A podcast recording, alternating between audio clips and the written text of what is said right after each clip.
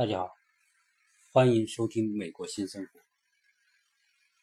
由于近期很多朋友交跟我沟通到关于小孩来美读书的问题，呃，那么而且呢，呃，我上面这一期就讲到了一部分关于呃中国中式教育和美式教育的理念差异。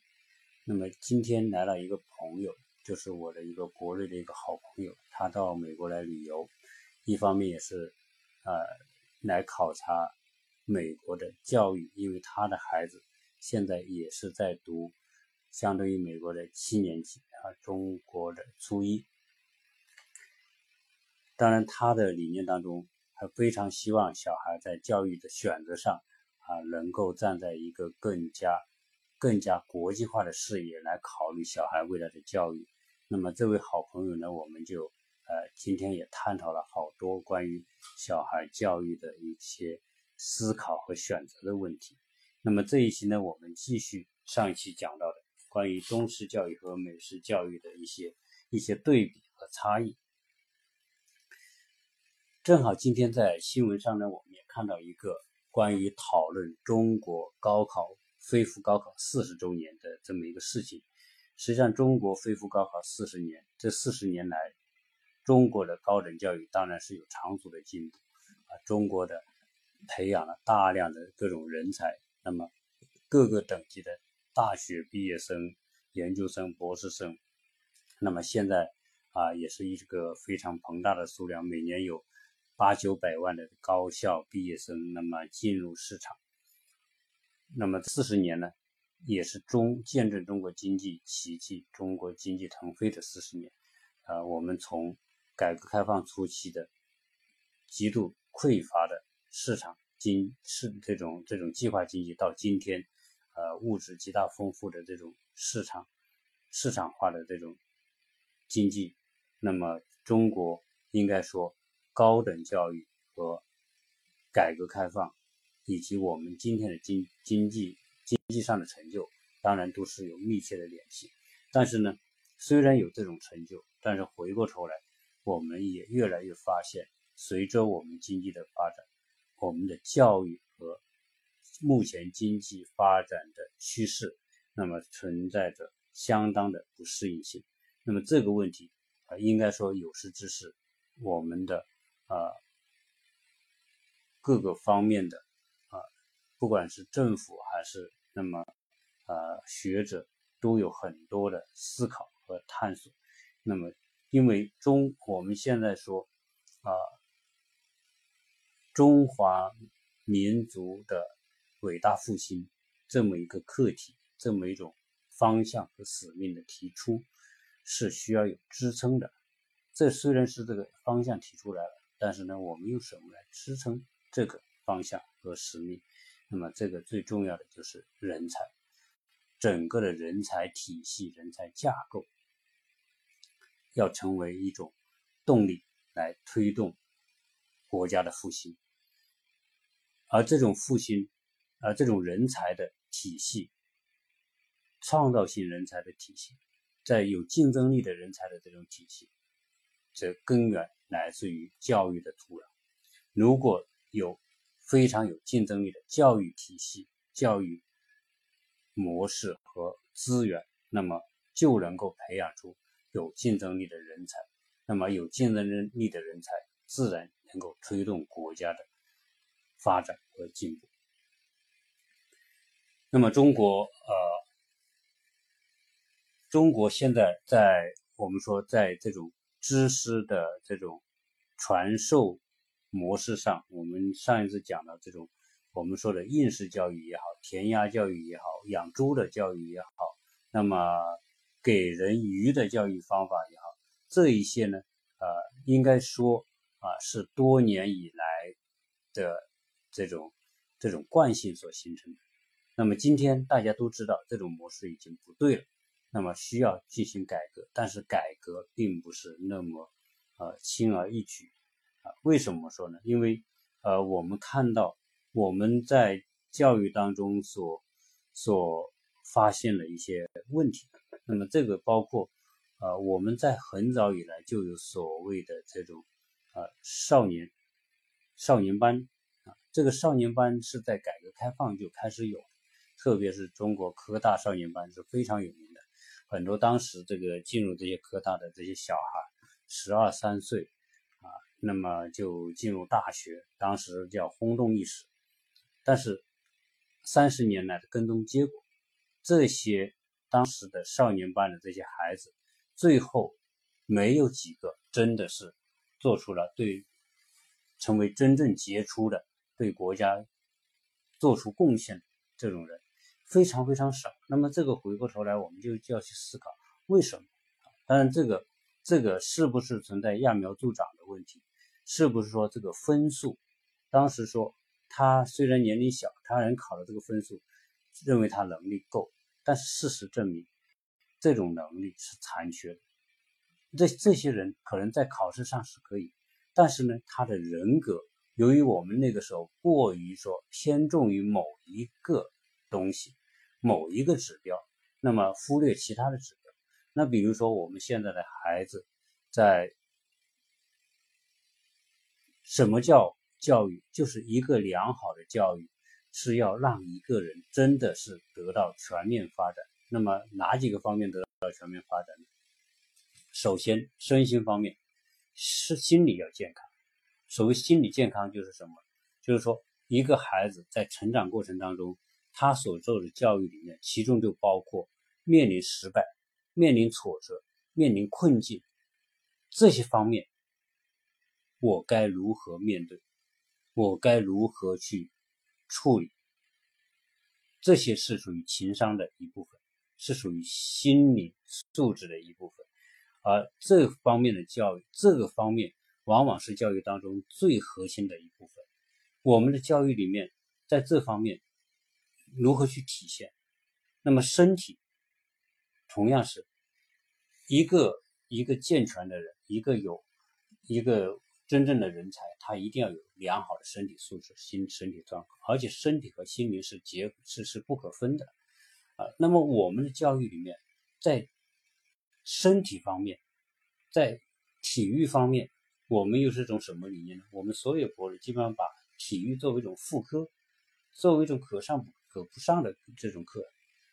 那么体育考的差点也没有关系，不影响他在考进很好的大学。那么这是我们在身心方面的啊一种一种状态。那么同时。未来的人才需要的是说探索、质疑权威、挑战权威，这个东西是很难的。在我们传统的教育体系里面，老师就是权威，老师说的就是对的。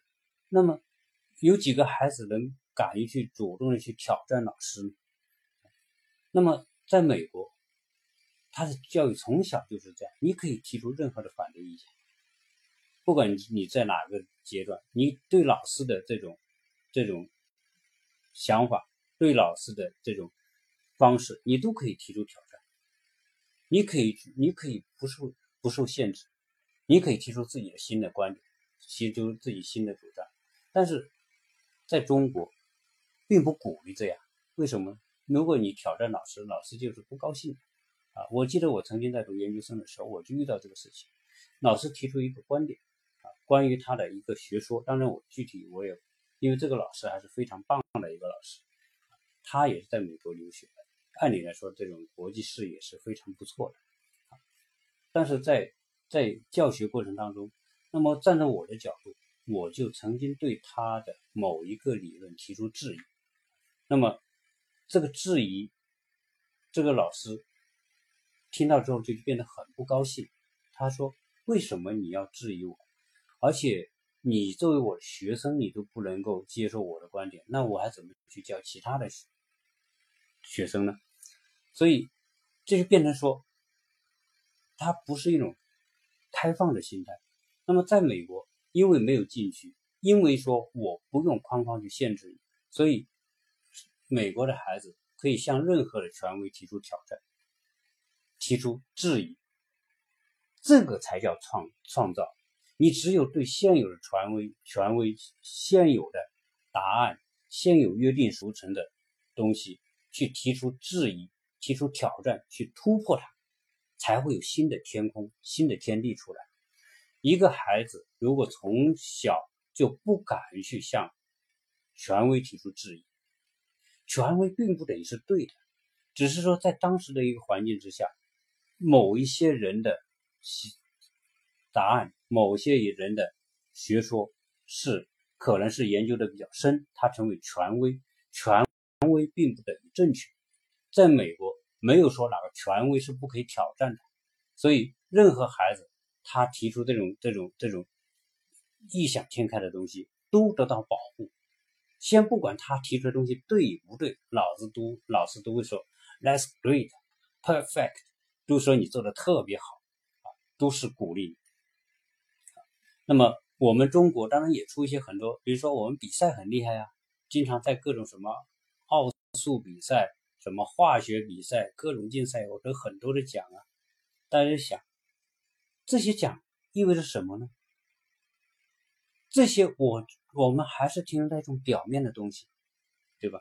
少年班的结果，因为说我们的培养模式身心没有得到平衡，身心不平衡，能力不平衡，身心和能力都不能够协调平衡发展，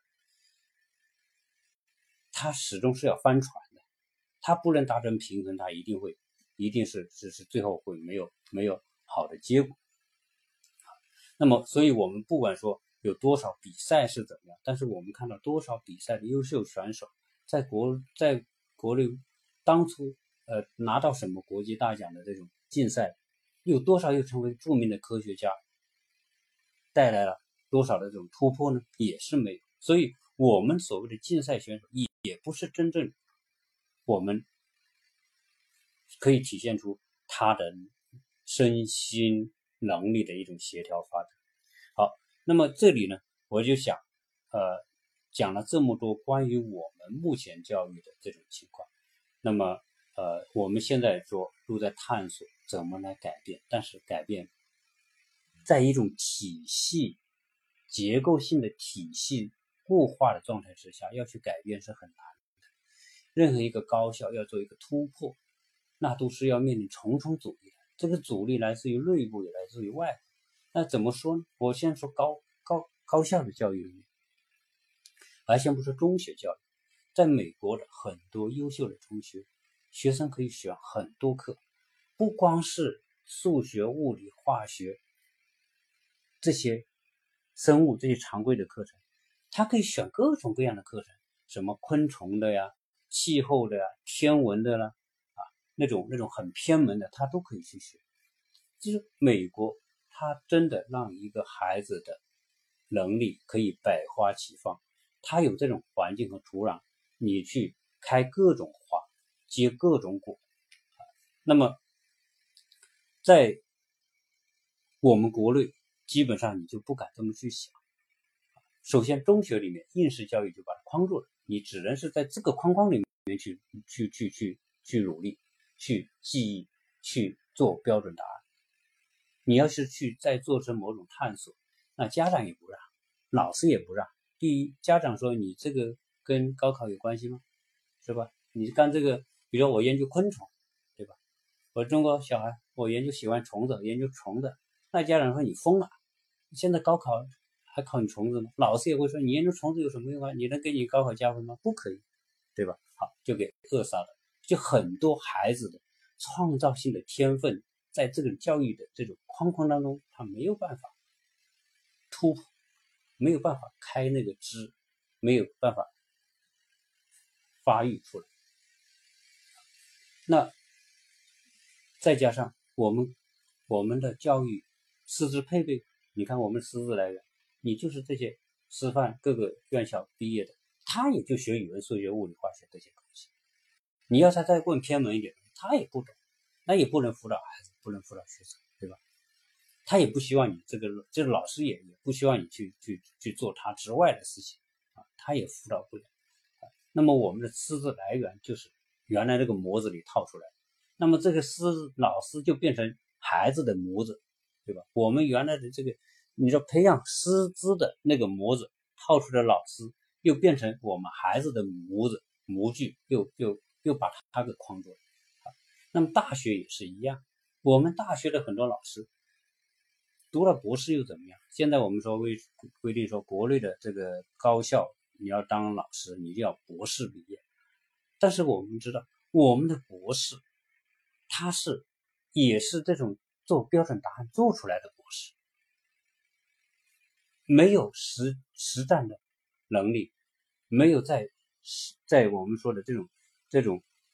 不停的被人这种反驳、否定啊，那么自己再去论证、再否定，这种我们说的这种打拼过程、知识的这种这种打拼的这种这种领域里面，我们的这些老师都是一步一步，那么几年升一级，对吧？写了几篇论文，那么我们有多少这个有质量的论文？无非是东东拼西凑啊，某。谋求某刊物发表一个，然后获得某个资格的评个教授、副教授什么的，啊，甚至还出现这种说，啊，花钱贿赂，然后某些刊物来出出这些这些呃文章，发表某个文章的这种情况。我在美国这个大学里面，我就在上关于说你要做自己的研究课题的时候，美国的规定是什么样子的？那么他给我们一个清晰的答案。美国的学术教育里面有非常严格的规定，严格到什么程度呢？你做一篇自己的探索，你不，比如我们现在做这个上一个课，他就讲 presentation，就是你去做一个演讲，做一个 PPT 的演说演讲，对吧？你做那个 PPT 的内容，它都有非常严格的，在美国的学术界有严格的规定。第一，你必须是你自己的观点。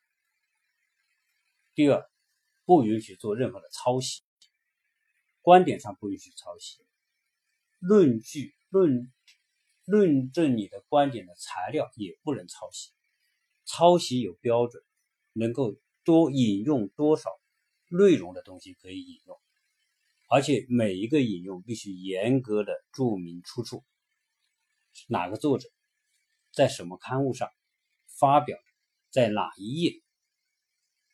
非常之清楚。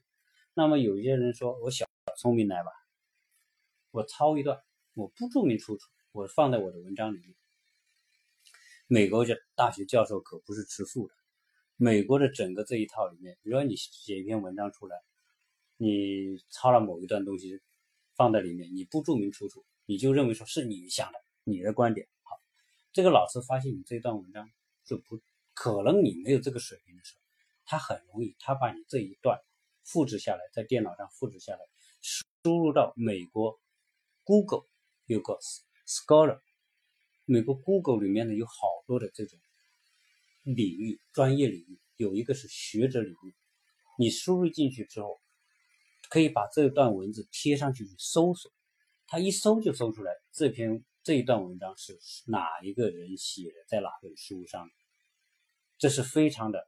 那我们的老师就跟我讲，那你不要试图做这样的事情。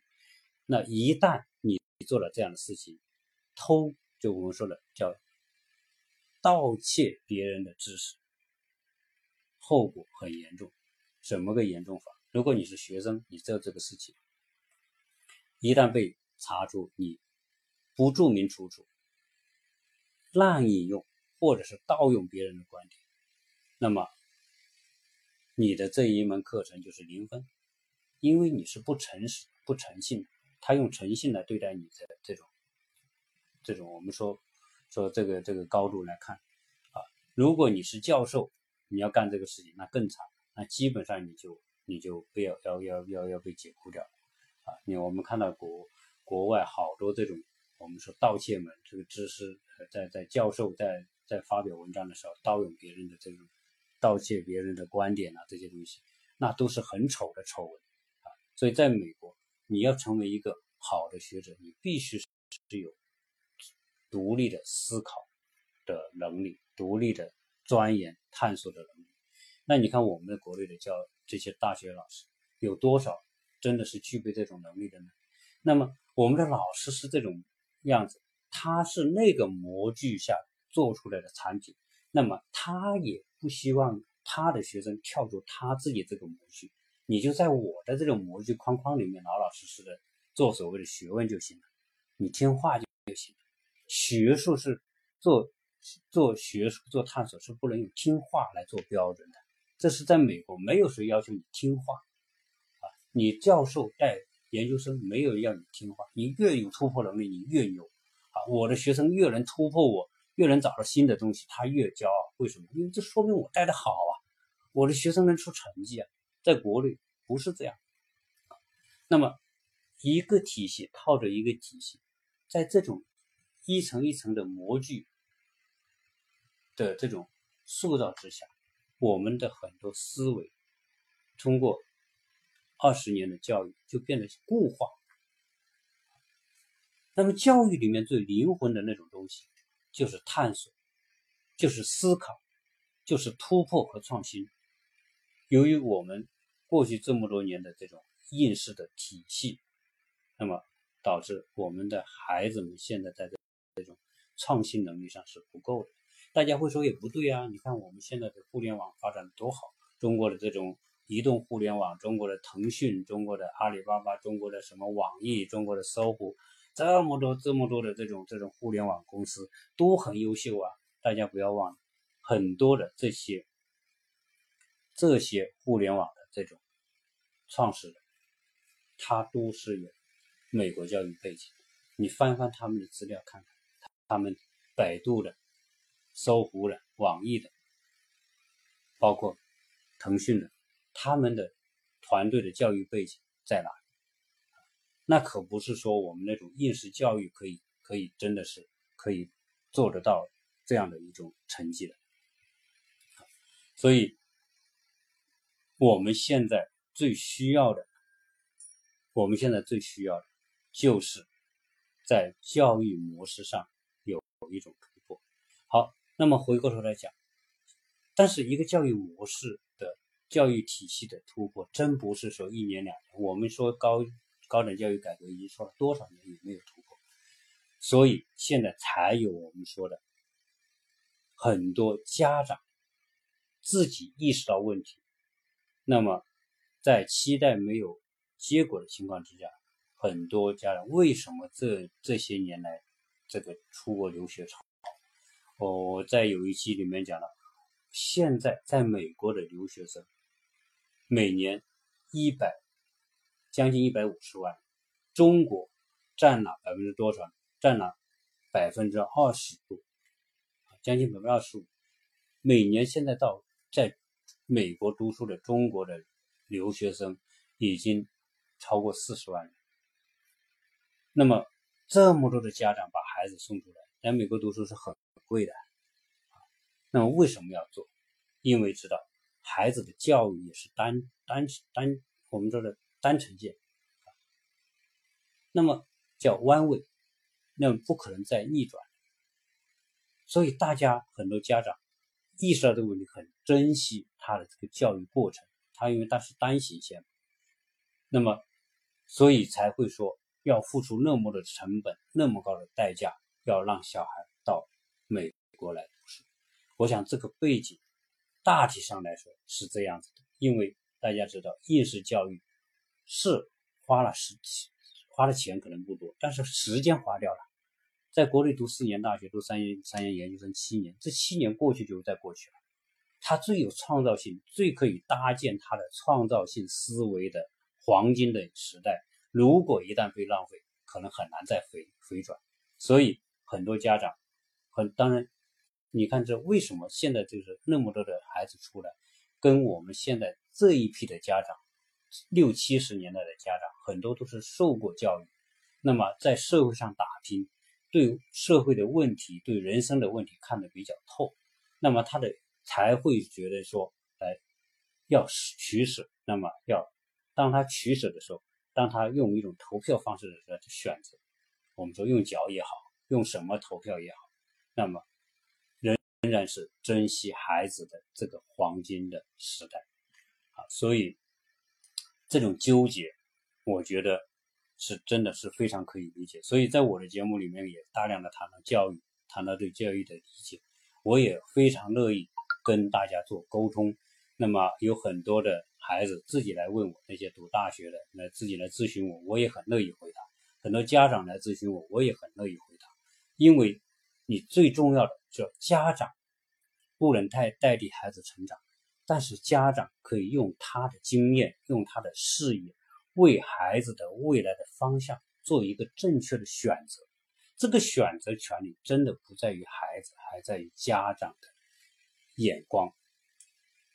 所以，一个有眼光的家长，他给小孩所做的规划是重要的。大家会说，你不是主张这个孩子们独立思考，那么孩子的规划干嘛要家长做？为什么不让他自己做？大家错了，因为站的高度不同，孩子站的高度和一个。受过大学教育又在社会上打拼过的人，他所站的高度又不同。再加上来说，在教育咨询方面也有很多专家，对吧？他们对过去、对现在、对未来的时代脉搏的把握可能会准一点。对小孩选择方向，他自身的特点，选择什么方向，什么方向更有未来？我想站的不同，他看到的远处视野是不同。所以现在我们说大学教育，孩子接受教育真的是需要非常慎重的选择，因为这条道选择了，可能你就一直走下去，决定了他的人生，决定了他的这种爆发力，决定了他的社会价值，未来的社会价值。那么，呃，今天呢，我想呢，可能先讲到这里，因为这个话题是很。重又很让很多人关注，那么我想呢，把这个话题分分几段来讲，也算是分几期啊，来来来阐述，可能是一种漫谈的形式，随便聊的形式，可能不一定是特别有有逻辑和呃，不一定特别有条理，但是总体的逻辑，我觉得是想表达的清楚，就是说，呃，我们选择哪种教育，或我们为什么这种选择。啊这个是我们啊，先跟大家做一种探讨，做一种碰撞。如果能够给一点给你一些启发，也是我非常乐意做到的事情。如果有任何这方面的沟通和咨询，我也乐意提供我的意见给你做参考。那么呃，大家啊，可以在微信里面建立沟通，也可以直接在喜马拉雅里面提问题啊，我是开通了提问的通道，欢迎大家提问。那么。这一期，呃，这一节先讲到这里。那么我们很快要再就这个问题再播下一节，欢迎大家继续收听，谢谢大家。